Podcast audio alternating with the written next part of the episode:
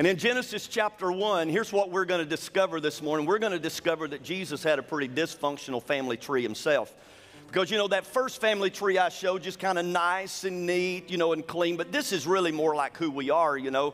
You, you, got, uh, you got amphetamine Amy over here, and neglecting Nancy, and promiscuous Priscilla, and no job Bob, and Edna enabler, and abusive Abe, and Gertie gossip, you know. That looks more like some of our family trees, doesn't it?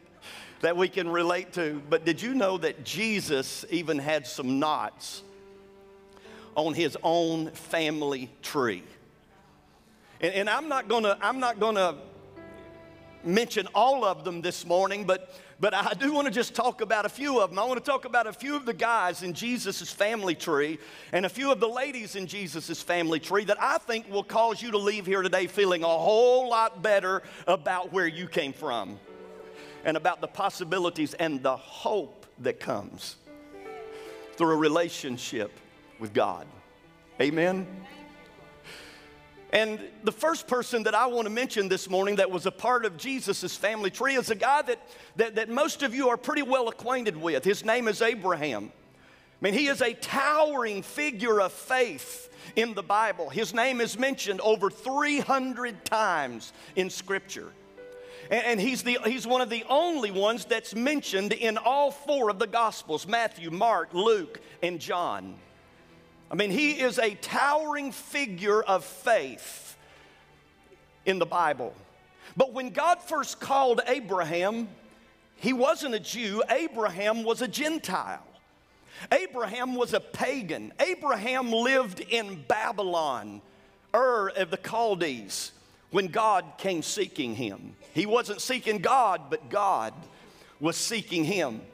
And he told him to take his family and his belongings and to leave Ur of the Chaldees and go to a land that he had promised him that we later know as the land of Canaan. And then a little later, God would give Abraham and Sarah a promise that from their loins, from his seed, would eventually come the Messiah. And the Bible says this the Bible said that Abraham believed God and it was credited to him for righteousness. Now, here's what that means it means that the moment that Abraham believed God, a new family was formed. A new nation began, the nation of Israel, the Jewish nation began. And so now, those Jews who believe in God, they look to Abraham as their father. And it's not just the Jews that do that, there are actually three major religions that look to Abraham as the father of their faith there's Islam, there's Christianity, and there's Judaism. And all three of them look back to Abraham as their father. So even religions outside of Christianity understand what a towering figure of faith this man was. But let me tell you something Abraham was also a sinful man who needed a Savior. Because on two different occasions, you know the story, on two different occasions, he would lie or he would have his wife lie for him to protect his own skin. You know, a couple of kings that he was afraid if they know that you're my wife, they're gonna kill me because you're so hot, you're so beautiful, they're gonna kill me so that they can have you. So instead of telling them that you're my wife, tell them you're my sister. And he does this to protect his own skin. Now, you would think he would get away with that one time with Sarah, but not twice. Not twice. You would think she would look at him and say, Listen, I was almost violated the first time. You're not going to do that to me again. But on two separate occasions, Abraham had his wife lie to protect his own skin. He was a sinful man in need of a Savior. And the Bible tells us that the book of the genealogy of Jesus Christ, the son of David, the son of Abraham, and that Abraham begat Isaac, Isaac begat Jacob, Jacob begat Judah and his brothers, and I won't even begin to go into what these boys were all about. But there is another name that I want to mention this morning, and that's the God David. Well, we're, we're all pretty familiar with David, but he's listed in the family line of Jesus. And Matthew chapter 1 tells us that Obed, and we'll look at these a little later, Obed begot Jesse, Jesse begot David, the king. David, the king, begot Solomon by her who had been the wife of Uriah. Notice, it identifies David as the king, and we know him as a king. We know him as a slayer of giants, but he too was also a sinful man who needed a savior. Mean, because all he did was when one of his soldiers by the name of Uriah was out on the battlefield fighting for the kingdom and for the king, David goes up on the roof of his house one night and he sees Uriah, that soldier. He sees his wife on the roof of the house next door bathing herself. And the Bible says that he lusts after her, he sins for her, he seduces her, he lays with her, and he impregnates her. And then, trying to cover up his sin, he has Uriah brought in off of the battlefield and tries to get Uriah to go home that night to lay with his wife. But Uriah proves to be a man of much more character than David because Uriah said, How can I go and enjoy time with my life, my wife, when my brothers are out there on the battlefield fighting for the king and the kingdom, and I'm here? The next night, David said, I'm going to have to take this a little further here. And he gets Uriah drunk, thinking, well, if I can get him drunk, then he'll go be with his wife, and I can blame this whole pregnancy thing on him.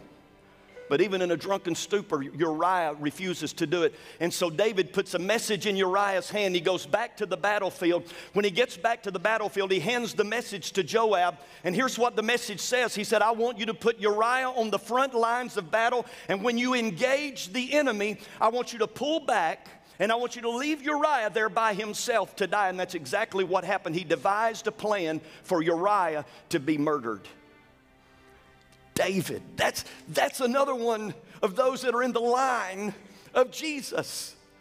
A liar, an adulterer, a murderer, breaking the commandments of God.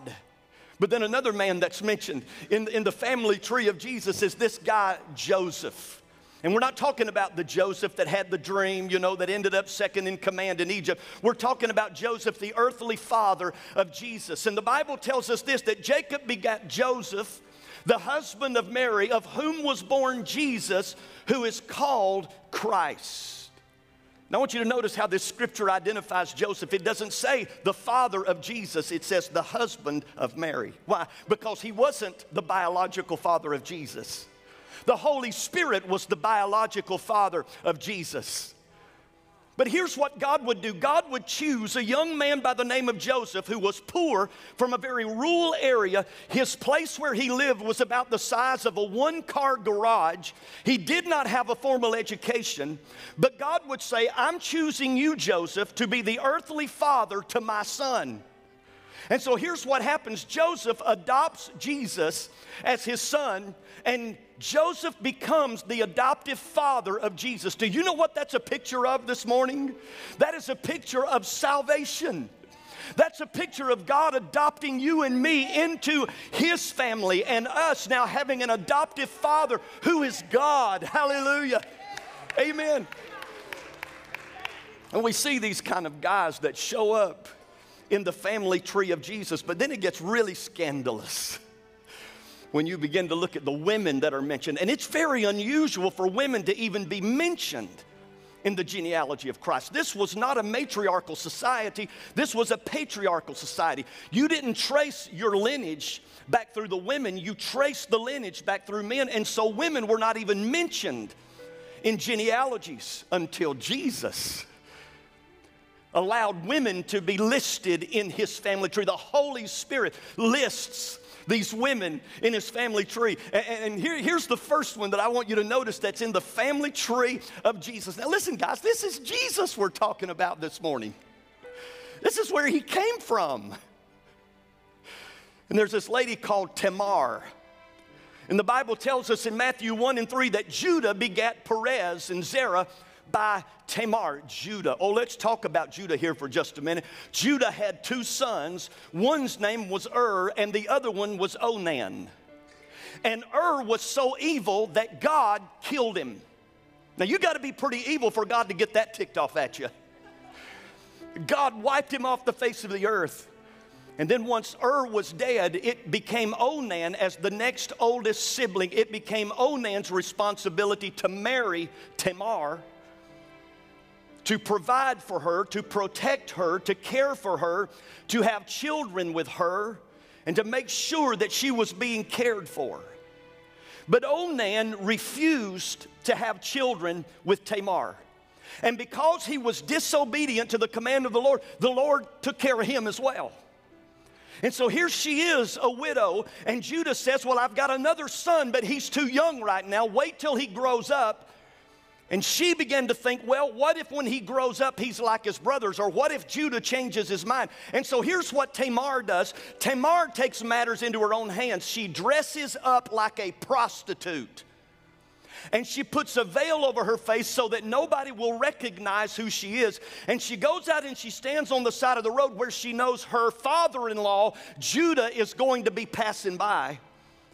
And when Judah passes by, he propositions her. He's as sinful as she is. He propositions her, he lays with her, and she ends up getting pregnant, but he still doesn't know who she is. He doesn't know that was his daughter in law until later when he finds out that she's pregnant with twins, Perez and Zerah. Now, I'm going to tell you, this gets really Jerry Springer like. Because now granddaddy is also daddy. Think about that. Judah, the father in law, the granddaddy is now the father and grandfather of Perez and Zerah. This is weird stuff we're talking about here this morning. And you thought you had a dysfunctional family tree. This is Jesus we're talking about. There's another woman mentioned in Jesus' family line, a woman by the name of Rahab. How many have ever heard of Rahab before? Do, do you know the Bible tells us in, in, in, Matthew chapter 1, verse 5, that Solomon begat Boaz by Rahab. So we see that she's listed here in the family tree of Jesus. And do you know how the Bible describes Rahab when it introduces us to her? It describes her as Rahab the harlot, Rahab the prostitute. Because that's what she was. That's how she made a living. And when Joshua was getting ready to cross the Jordan to go into the promised land, he sent two spies into Jericho. These two spies end up in the house of Rahab. Don't ask me what they're doing there, but they're there. And these two spies show up in the house of Rahab, and while they're there in the house of Rahab, the king of Jericho comes saying, I heard that you've got two spies housed up in here. And do you know what she did? She hid them and lied about it. So now she is a lying harlot. But do you know what she does? she becomes a believer in the God of heaven and earth. she becomes a believer. And she tells those two spies, I've heard about your God. I know how powerful your God is. And I know that sooner or later you guys are going to come in and you're going to overtake this city. And I want to make sure that my house is protected. And do you know what the spies told her to do? They said, take a scarlet red cord and hang it in the window. And so when we see the scarlet red cord, we're going to pass by your house and you'll not be affected by this invasion. You know what that's a picture of? That's a picture of the blood of Jesus Christ that has been applied to somebody's life. And when the enemy sees the blood, he's got to pass on by because because my sins have already been judged and forgiven. that's Rahab. But then there's this other woman that's mentioned in, in, in Jesus' family tree. Her name is Ruth. And, and, Matthew tells us this it says that Solomon begat Boaz by Rahab, Boaz begat Obed by Ruth. Well, in order to understand who Ruth really is, we got to go back to a guy by the name of Lot. How many of you have ever heard of Lot? You ever wonder why his name's called Lot? It's because he did a lot wrong. That's why his name is called Lot.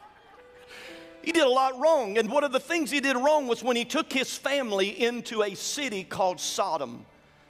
And we know that that city was so wicked that God would end up destroying the wicked, but he would get Lot and his children out and his wife out. Of course, his wife was not able to leave without looking back and she was turned to a pillar of salt. Lot ends up in the hills, him and his two daughters. And here's what his daughters think his daughters think this is the end of the world. If we don't get pregnant and have children right now, we're never going to get pregnant and have children. And so, you know what they do, these two girls? They get their father drunk and have sex with their father. One on one night, one on the next night. One gives birth to a son named Moab, another gives birth to a son named Ben Ami. One is the father of the Moabites, the other is the father of the Ammonites. And they were born out of an incestuous relationship. Well, let me tell you something about Ruth. Ruth, get this, was a Moabite. She was a product, she came from a family that was a product of an incestuous relationship. And she's living in Moab, but there's a family over in Bethlehem. Bethlehem means the house of bread. And there's a family in Bethlehem Naomi, her husband, and her two sons. And there's a famine in Bethlehem, and they leave Bethlehem and they end up in Moab.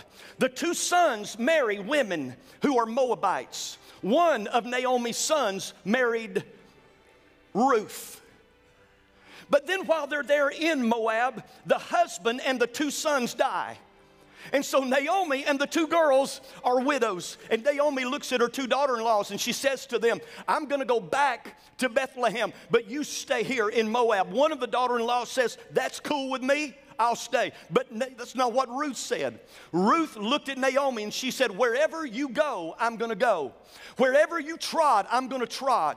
And your people will be my people. And your God will be my God. Hallelujah. And this Moabite woman, Ruth, that was a product of an incestuous relationship, puts her faith and trust in the God of Israel. And she is redeemed as a result. The next oldest kin for her was Boaz. And what did Boaz do? Boaz took her under his wing and he cared for her and he provided for her and he protected for her, which tells me this it doesn't matter what kind of family you were born into. What matters is, have you been born again? That's what matters. It doesn't matter where you came from, it just matters where you end up this morning. Somebody say amen to that. Are you beginning to see some hope in your situation this morning? I know I see hope in mine. And there's another woman that's mentioned. We've already talked about her. Her name was Bathsheba. She's the one that had the adulterous relationship with David. And Matthew said that David the king begat Solomon by her who had been the wife of Uriah. All she did was have an affair on her husband while he was at war, while he was at battle. She had an affair with the king. But how many of you know that God can take what the enemy meant for evil and he can bring something good out of it? And later, David and Bathsheba would have a son by the name of Solomon. Solomon would give us three books of the Old Testament Ecclesiastes, Proverbs, and the Song of Solomon. Solomon would be the one that would build the temple so that the presence of God would have a place to dwell. So you may be here this morning and maybe you've made a similar mistake in your own life. Maybe you've made a similar mistake in your own relationship. Can I tell you there is still hope for you today because God can take what the enemy meant for evil and he can turn it and he can bring good out of it. And somebody in this room here today, you need to know that no matter how you got here, you did not necessarily come from your parents, you came through your parents. You came from God. There are no accidents in this house. God has a divine purpose for every person that is seated here this morning under the sound of my voice. And don't you let the enemy lie to you and tell you anything different. Amen. And then finally, there was Mary, the mother, biological mother of Jesus. The Bible describes it like this that Jacob begot Joseph, the husband of Mary, of whom was born Jesus, who is called Christ. A teenage girl. That 700 years earlier, there'd been a prophecy in Isaiah chapter 7, verse 14 that this will be a sign to you a virgin shall conceive and give birth to a child, and you are to name him Emmanuel. which means God with us. But the thing that's different about Mary is this Mary was pure. Mary was holy. It doesn't mean that she was perfect, but she was holy. She was sincere in her worship of the Lord. And when the angel Gabriel came with the message that she would give birth to the Messiah, she received, she believed, she had faith in that word. But I think where Mary comes into play is this is she represents that person who lives for God, who does what's right, but then end up get misunderstood and falsely accused. Things said about her that wasn't true. You can only imagine what kind of things were said about her because here she is engaged to Joseph. Can you imagine that conversation? when Mary comes to Joseph and says, I'm pregnant. And Joseph's like, How did it happen? Mary's like, You ain't gonna believe this. But God's the father of this baby. Now, that's why most people thought that Joseph was just a fool that was being conned by an adulterous woman. And Mary was so misunderstood. She was falsely accused. She was set aside. But here we find her in the family tree of Jesus. I want to ask you a couple of questions this morning, and then the choir is going to come and, and sing. Number one, here's, here's the first question I want to ask you. If you're here this morning, did you come from a godly family? Did, did you come from a family that has a lineage, a history of serving God? If so, here's what I would say to you this morning keep it going, continue it. Don't be the generation where there is a breakdown in that faith being carried from one generation to the next generation to the next generation. And then the second thing that I would say is this, and ask you this is, is that did you come from a godless family? Did you come from a embarrassing family? A sinful family? A shameful family? Then know this so did Jesus. And it didn't destroy him and it doesn't have to destroy you. Amen? Not at all. And then here's the third thing this morning. If you've been hearing me talk and you can identify with the, the guilt and the sin and the failures of some of these that I've talked to about this morning, Here's what I want you to understand. All of those people that I mentioned for you today, there was room for them in the family of God. In spite of their sin, in spite of their imperfection, in spite of their failures, in spite of the incest, in spite of the adultery, in spite of all of the murders, God still had room for them in His family. And I want you to know this morning, He has room for you. I don't care where you've come from. I don't care what you've done. I don't care what you've been mixed up in. There is room for you in Jesus' family. But then here's the fourth group I want to talk to. It's that group of people that Matthew was actually speaking to in Matthew chapter 1. Those people who claimed Abraham as their father. And basically, what they were saying was this We don't need grace. You don't have to talk to us about grace because grace is for them, they're sinners.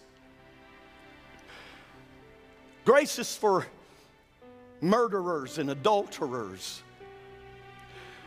Don't you know where we came from? Don't you know who our father is? Our father is Abraham. Therefore, we don't need grace. We've never been in bondage. We've never been unrighteous. You see, the thing that got in their way was pride. They thought they were so good they didn't need to experience this kind of grace. But you know that the Bible tells us in Proverbs chapter 6, it says that there are six things that the Lord hates, seven that are abomination to Him. And do you know what, what is at the very top of that list? Haughty eyes, pride. People who says, oh, but pastor, I'm glad I didn't come from that kind of a lineage. I, I, I'm glad my family wasn't like that. I, I'm glad my family didn't, you know, have any failures, no, no adultery, none, none of that in my family. Well, I just got one thing to say to you. Your family's probably more messed up than you think it is. They just haven't told you yet. They just been kind of keeping it on the down low. Right? So it's probably more messed up than you think. And when you begin to dig into it and you begin to really get the history of it, you're going to find out that you need grace as much as any other person on the face of the earth needs grace, and that we are all sinners in need of a Savior. Amen? And at the very top of that list is pride. Those that says, no, I don't need that kind of grace. You just don't know where I came from. You, you just don't know how, who my father was. You're still a sinner in need of a Savior. And he says, it goes on and he says, a lying tongue and hands that shed innocent blood. This is the same sins that we just recognized in those that I talked to you about from the family tree of Jesus, a heart that devises wicked plans. Isn't that exactly what David did when he devised a wicked plan to have Uriah murdered?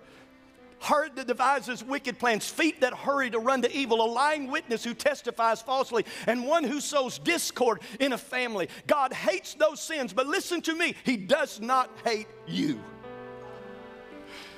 And he has provided a way by which those sins can be forgiven and forsaken once and for all. And you can become a part of the great big family of God. Hallelujah. A part of his family tree. I invite you this morning that if you don't know Jesus, if you're not a part of that family, I think today would be a great day for you to come into the family of God by putting your trust in Jesus Christ, our Lord and Savior. Amen.